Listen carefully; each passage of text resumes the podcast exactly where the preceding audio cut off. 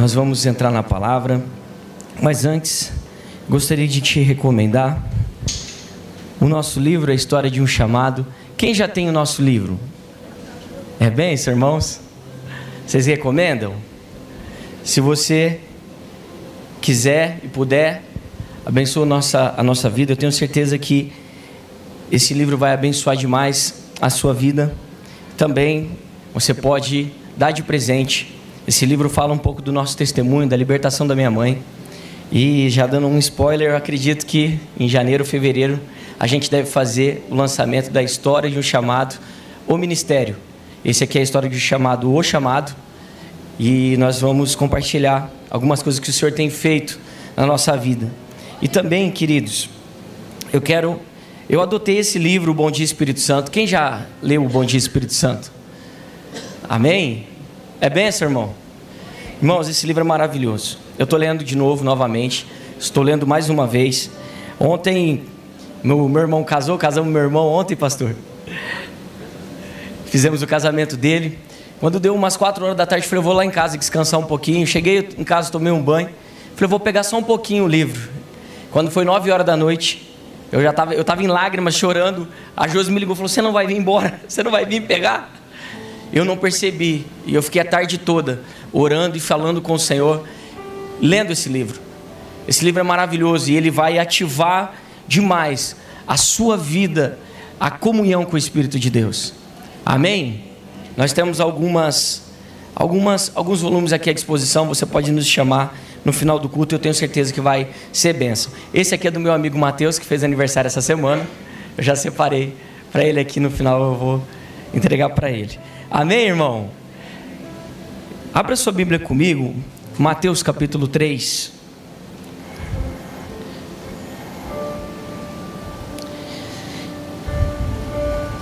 Do versículo 7 ao versículo 11,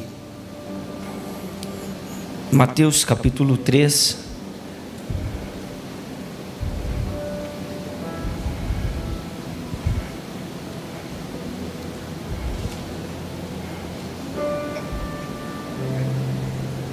Deus abençoe, querido. Vamos falar um pouquinho do testemunho de João Batista. Versículo 7 em diante diz assim a tradução que eu tenho. E vendo ele muitos dos fariseus e dos saduceus, que vinham ao seu batismo, dizia-lhes, raça de víboras, quem vos ensinou a fugir da ira futura? Produzi, pois, frutos dignos de arrependimento, e não presumais de vós mesmos, dizendo, temos por pai Abraão. Porque eu vos digo que mesmo dessas pedras, Deus pode suscitar filhos a Abraão. E também agora está posto o machado à raiz das árvores. Toda árvore, pois, que não produz um bom fruto, é cortada e lançada no fogo. E eu, em verdade, vos batizo com água, para o arrependimento. Mas aquele que vem após mim é mais poderoso do que eu, cujas sandálias não sou digno de levar. Ele vos batizará com o Espírito Santo e com fogo. Diga comigo, com o Espírito Santo. Com fé, diga, com o Espírito Santo e com fogo.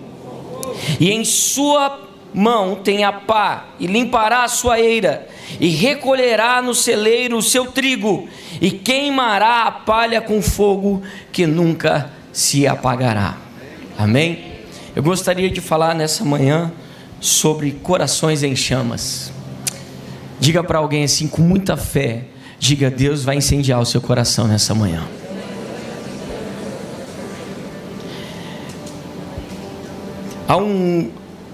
Há alguns anos, acho que 1 ou 2 anos atrás, o pastor teve uma conversa comigo e ele falou, Dani, você tem uma boa palavra. Você lembra dessa conversa? Você gosta de estudar, isso é muito bom, mas eu sinto que Deus te chamou para falar mais do Espírito e sobre o fogo de Deus. Tem umas revelações, quando Deus me chamou novamente, né? Minha mãe faleceu, eu falei, Jesus, fica aí com a igreja, com o ministério, eu não canto, não prego, eu não faço mais nada. E depois de 6 meses sem entrar numa igreja, eu me vi pregando. Eu tive uma visão e eu vi eu pregando e uma multidão, e eu dizia: recebam o Espírito Santo. E a igreja era tomada pela glória de Deus. E quando eu acordei daquela visão, eu comecei a chorar e disse: Senhor, é impossível isso acontecer. Eu não posso ter essa visão, eu estou longe, eu não faço uma oração faz 6 meses, eu não entro numa igreja faz muito tempo. E Deus disse: Daniel, você desistiu de mim, mas eu não desisti de você. A sua vida está um desastre, está uma tragédia, você se sente sozinho, você se sente abandonado. Deixa eu cuidar de você, deixa eu ser o seu pastor. Se eu for o seu tudo, você não sentirá falta de nada. E aquele dia eu voltei, e eu me lembro que o pastor falou: você diz essa visão no seu livro, e eu sinto que o Senhor tem chamado você a isso. E eu comecei a orar sobre, e a buscar ao Senhor sobre. E eu me lembro que nós estávamos num retiro de carnaval, aqui com grandes ministrações, pastor Hernani Santos pregando, outros pastores, foi assim, algo tremendo. E eu me lembro que nesse tempo de devocional, quando eu me converti, irmão, eu entrei de cabeça na presença de Deus. Quando eu me converti, nós nascemos num ambiente muito espiritual. Todos sabem aqui, eu acho que você já deve saber, minha mãe era mãe de santo, 7 entidades, recebia espírito, e uma oração que ela fez, em 10 minutos, 4 crentes bateu lá dentro. Deus revelou aquela oração, minha mãe quebrou todas as imagens, entregou a vida para Jesus, de uma forma radical. Mas o que mudou a minha vida foi uma experiência com o Espírito Santo. Eu não me converti por causa da minha mãe, eu não me converti porque a minha mãe se converteu, eu me converti porque o Espírito Santo de Deus me visitou. Eu tive uma experiência com Deus, e o que me manteve de pé em todas as tribulações, e não foram poucas, foi porque Ele nunca me deixou. Em todos os momentos da minha caminhada, Ele estava comigo em todas as horas. Eu levantava de manhã, eu orava 1 hora, eu ia para o trabalho, eu chegava, eu tinha 1 hora de almoço, eu ficava meia hora de joelho, eu comia em 10 minutos e eu voltava. Eu lembro que um dia minha mãe me parou na porta e falou assim: você precisa dar uma acalmada. Você acorda de manhã, você ora 1 hora, você chega na hora do almoço, você ora 1 hora, você chega de tarde, você toma banho, você ora 1 hora, você vai para o culto, volta 9 horas da noite, ora mais 1 hora. Você só fala de Jesus, você só fala de Deus, você só fala de Espírito Santo, você não tem outro assunto. Eu falei para ela: mãe, como a gente pode falar de outra coisa, sendo que Deus nos tirou do inferno e nos transportou para o reino do Filho do seu amor?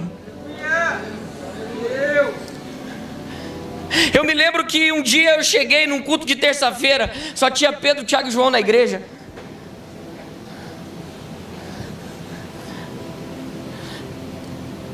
E não da harpa cantando, eu me coloquei de joelho e eu não conseguia levantar daquela oração. E eu vi o Senhor descendo dentro da igreja, um resplendor de luz no centro da igreja. Eu de joelhos eu vi, e a visão começou de baixo para cima. Eu vi um manto, eu vi as mãos furadas, eu não consegui ver o rosto porque era luz, era só luz o rosto dele, e a voz dele era mais forte do que tudo. E ele dizia: eu tenho renovo para a igreja, eu tenho renovo para o círculo de oração, eu tenho renovo para a mocidade, eu tenho renovo para o altar, eu tenho renovo.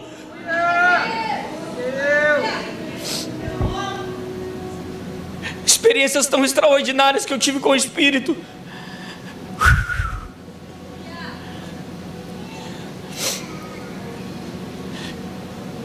E nesse congresso o Espírito Santo falou para mim assim: você caiu no mesmo pecado de Adão. E eu disse: como assim, Senhor? Ele disse, você caiu no mesmo pecado de Adão. Eu falei, como?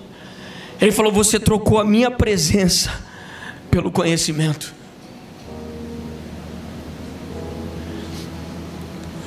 Você trocou a minha presença por conhecimento. Eu amo estudar, eu amo pesquisar. Até por isso, a Josi diz assim, ó, eu gosto quando você prega de forma mais simples, porque eu sou muito técnico. Quando você começa a pesquisar muito, estudar muito, você fica muito técnico. E às vezes as pessoas não entendem o que você está dizendo. E às vezes fala assim, eu não gosto. Tem vezes que ela vem no culto e ela diz assim, ó, hoje não foi bom não. Você ficou muito tempo explicando as coisas. Eu gosto quando você entrega um negócio rápido. A Josi é para tratar minha vida. Deus colocou ela na minha vida para me tratar. Porque a Josi, tadinha, ainda bem que ela não está aqui para se defender. Deixa eu... Eu falo que a Josi é pessimista, eu digo. Se tiver 10 coisas boas e uma coisa errada, eu falo, amor, e aí, como é que foi? Ela fala, ah, então você errou naquilo, né? Eu falo, oh, meu Deus do céu, é para tratar eu mesmo, né? Mas glória a Deus por isso. Porque Deus sabe, né? Cada pessoa que Ele põe no nosso caminho. Quando Deus me confrontou nisso, já veio de encontro com o pastor tinha falado, e eu tenho dedicado meu coração nisso novamente.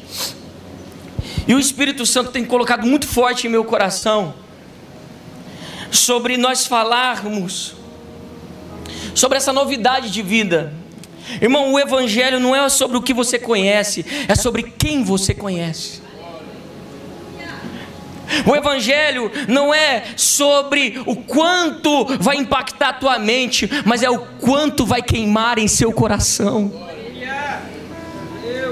O Evangelho não é sobre intelecto, é sobre uma vida com o Senhor.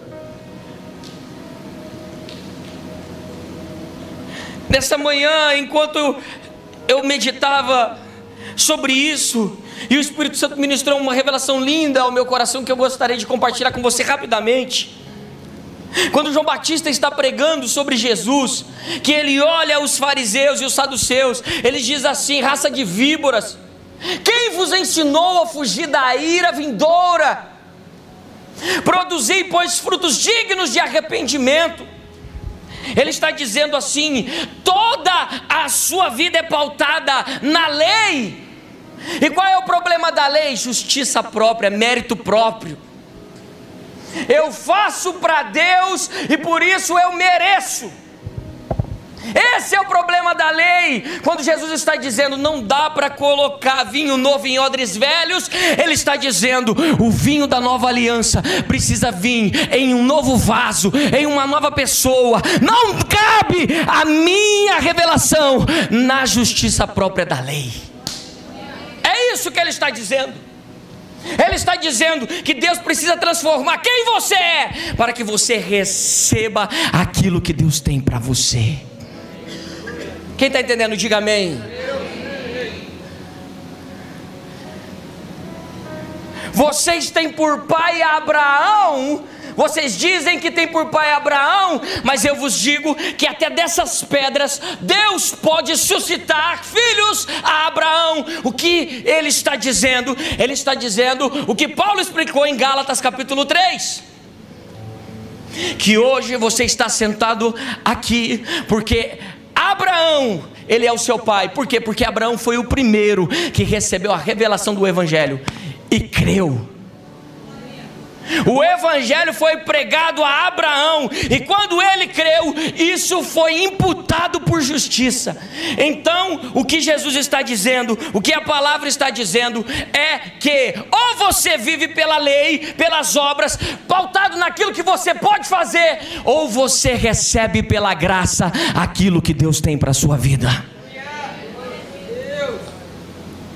Se a lei não pode salvar ninguém, por que que Deus deu a lei? Porque Deus conhece o meu e o seu coração. A lei veio para te mostrar que você não pode. 613 preceitos. Eu não consigo. Mas a verdade é que nós pautamos a nossa vida no merecimento, na justiça própria. Isaías 64 diz que as nossas justiças é para Deus como um trapo de imundícia. É como se você tivesse rolado na lama, mas lavou a mão. Aí você acha que você está bom. Corpo inteiro sujo, mas a mão está limpa. Dá um glória a Deus aí. O que Jesus está dizendo, o que Paulo está dizendo, vai lá comigo em Gálatas capítulo 3. E existe uma promessa sublime que Deus fez a Abraão. E essa promessa, Gálatas capítulo 3,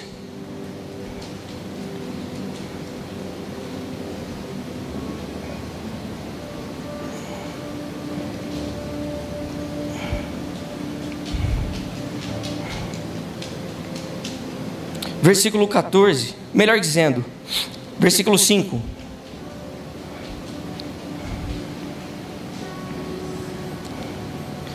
Aquele, pois, que vos dá o Espírito e que opera maravilhas entre vós, o faz pelas obras da lei ou pela pregação da fé? Olha que pergunta. Assim como Abraão creu em Deus, e isso lhe foi imputado por justiça, como justiça, sabei, pois, que os que são da fé são filhos de Abraão. Ora, tendo a escritura previsto que Deus havia de justificar pela fé os gentios, anunciou primeiro o evangelho a Abraão, dizendo: todas as nações serão benditas em ti.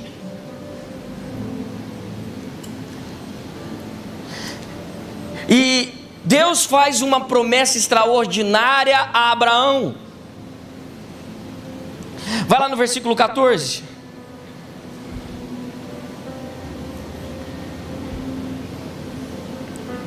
Para que a bênção de Deus, para que a bênção de Abraão, melhor dizendo, chegasse aos gentios por Jesus Cristo, para que pela fé recebemos a promessa. Qual promessa?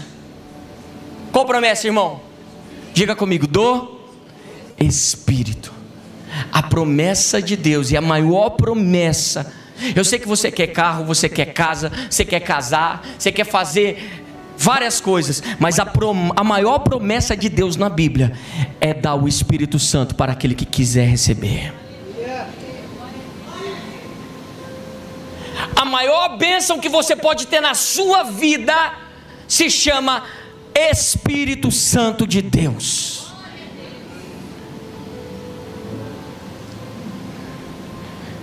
Essa é a maior promessa de Deus para nós. E se nós desejássemos o Espírito Santo como a gente deseja as coisas, irmão, dessa vida, ah, irmão, você iria desfrutar da palavra plenitude. Você ia descobrir o que é ser íntegro, completo, inteiro. Eu não consigo entender. Eu não consigo entender esse poder que o diabo tem de colocar os nossos olhos nas coisas que nós não temos, naquilo que aparentemente nos falta. Presta atenção nisso.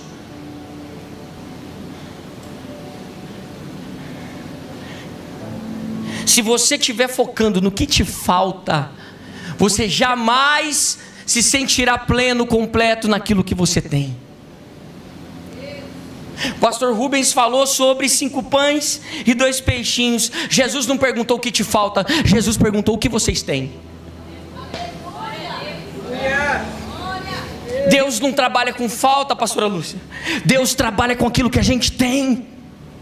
E o diabo é especialista de pegar a nós, os nossos olhos, e colocar na única coisa que aparentemente nós não temos. O homem está no paraíso, a mulher está no paraíso, e o diabo consegue chegar para a mulher e dizer assim: ó, Deus diz que vocês não podem comer de nada. Olha porque te falta. Ah, porque se você tivesse isso, você ia estar bem. Ei, você está bem não pelo que você tem, você está bem por quem você tem. Fala para alguém, se você dá um glória a Deus, eu saio de perto de você agora. Levanta a mão para cima e dá um glória a Deus aí.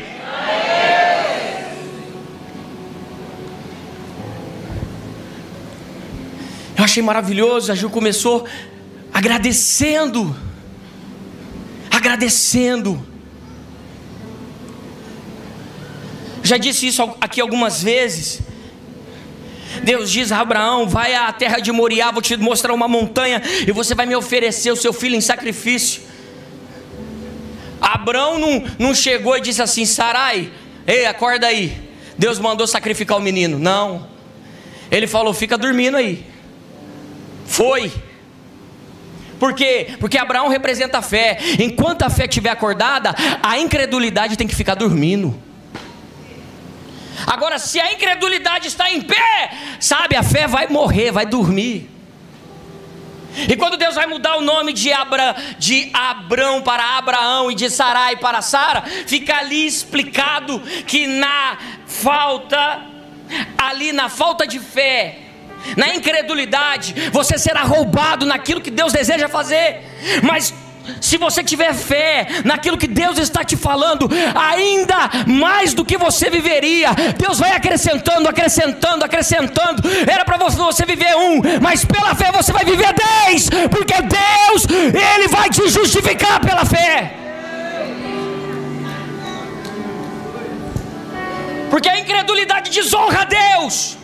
Porque a incredulidade está dizendo, o Senhor pode falhar, mas a fé diz, é impossível Ele falhar, porque Ele é dono de todas as coisas. Aleluia!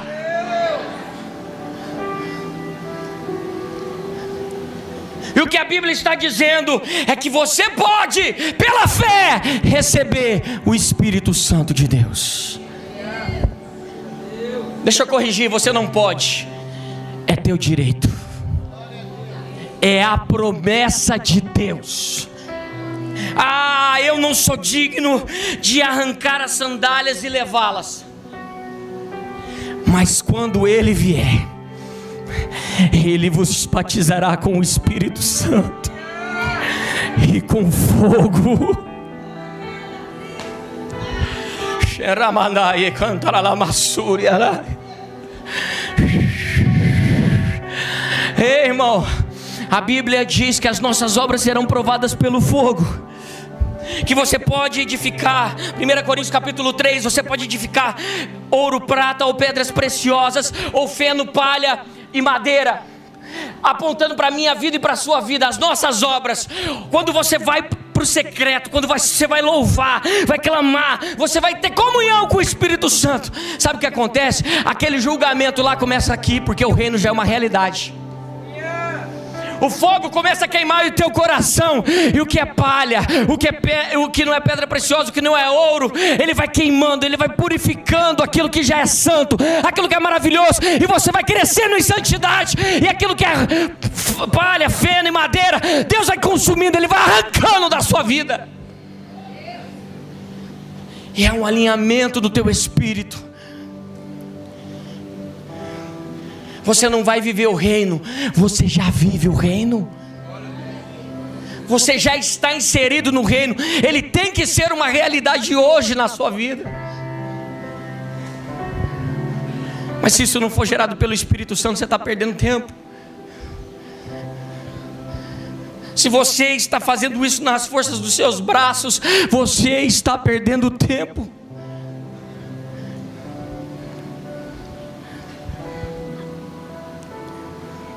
Vai Isaías 55 rapidamente comigo.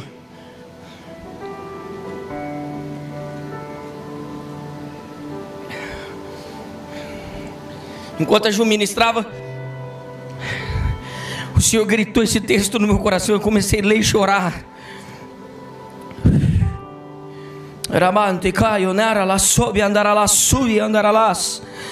Ele está aqui. O Espírito está aqui. Eu sinto. Vós todos os que têm sede, vinde às águas. E os que não têm dinheiro, vinde e comprai. e comei, sim, vinde e comprai sem dinheiro e sem preço, vinho e leite. Por que gastais o dinheiro naquilo que não é pão, e o produto do vosso trabalho naquilo que não pode satisfazer? Ouve-me atentamente, e comei o que é bom, e a vossa alma se deleite com a gordura. Inclinai os vossos ouvidos, e vinde a mim. Ouve, e as vossas almas viverá, porque convosco farei uma aliança perpétua, dando-vos as firmes beneficências de Davi. Eis que eu dei por testemunha aos povos, como líder e governador dos povos. Eis que chamarás a uma nação que não conheces, e uma nação que nunca te conheceu correrá a ti, por amor do Senhor teu Deus e do Santo de Israel, porque Ele te glorificou. Buscai ao Senhor enquanto se pode achar, invocai-o enquanto está perto. Deixe o ímpio o seu caminho, e o homem maligno os seus pensamentos, e se converta ao Senhor, que se compadecerá dele. Torne para o nosso Deus, porque grandioso é em perdoar. Porque os meus pensamentos não são os vossos pensamentos, nem os vossos caminhos, meus caminhos, diz o Senhor.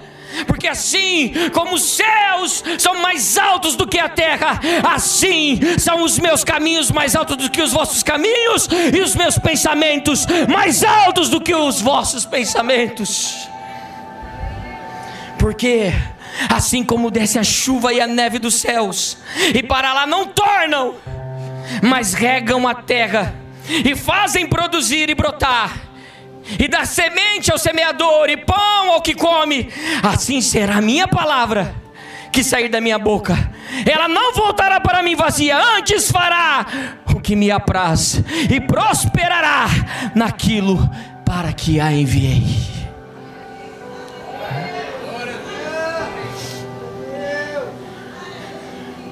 Isaías diz: por que vocês investem naquilo que não é pão?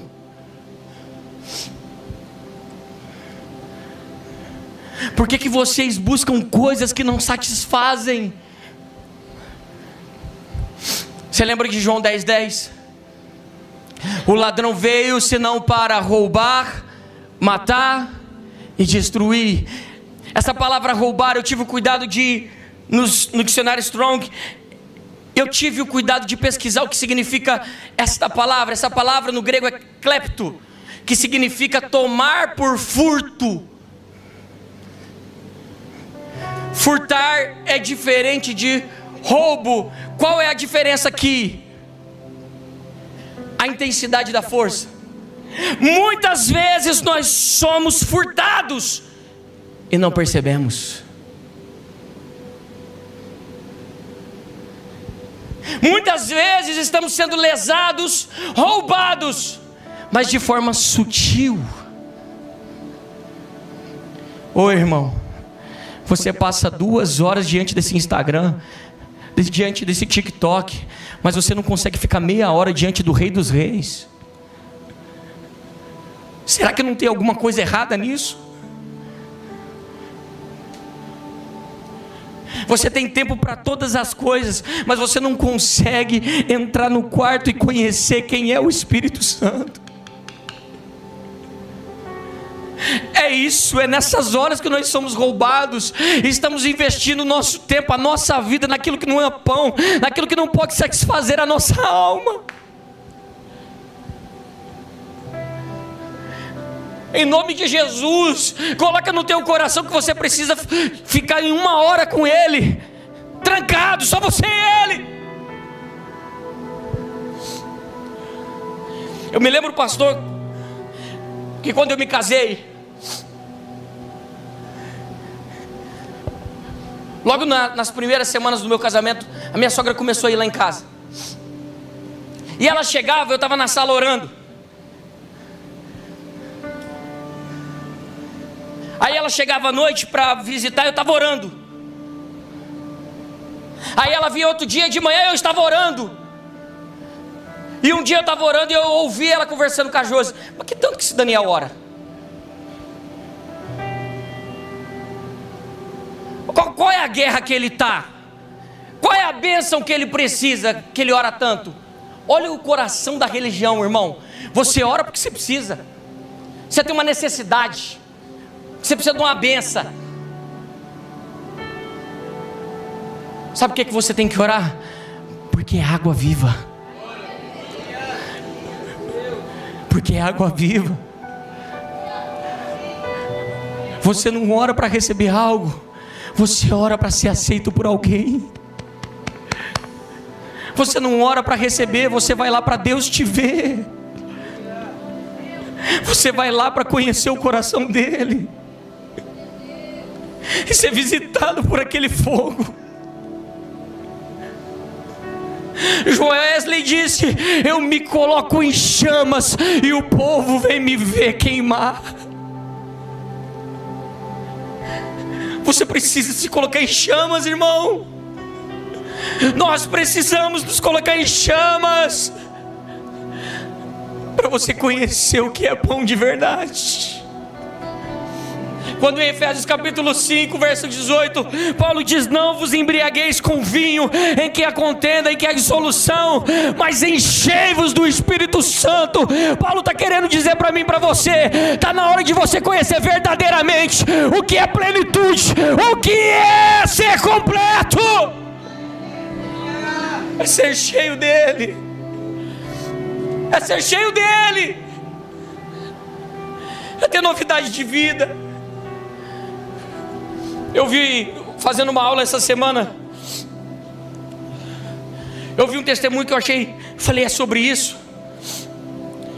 Depois de 12 anos na empresa, o rapaz ele ia sair da empresa. E tinha um rapaz que trabalhou com ele. Durante 12 anos esse rapaz era ateu, pastor Rubens. E no último dia ele falou: eu preciso falar de Jesus para esse cara.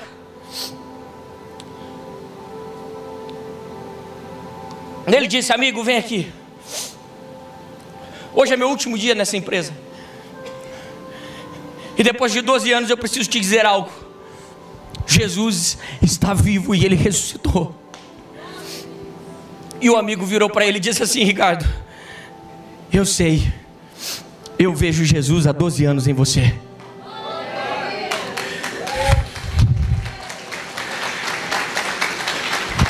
Irmão, não é sobre uma religião, é sobre novidade de vida. Não é sobre uma boa oratória, é sobre vida do Espírito. Oh, meu Deus, como eu pequei, tentando encher a sua mente, quando na verdade o que Deus queria é encher o seu coração. Como a nossa alma é vaidosa, irmãos. E tudo que Deus quer é matar você para que você tenha vida. E as pessoas vivam através daquilo que Jesus gerou em você. Vamos ficar em pé para você pensar que está acabando.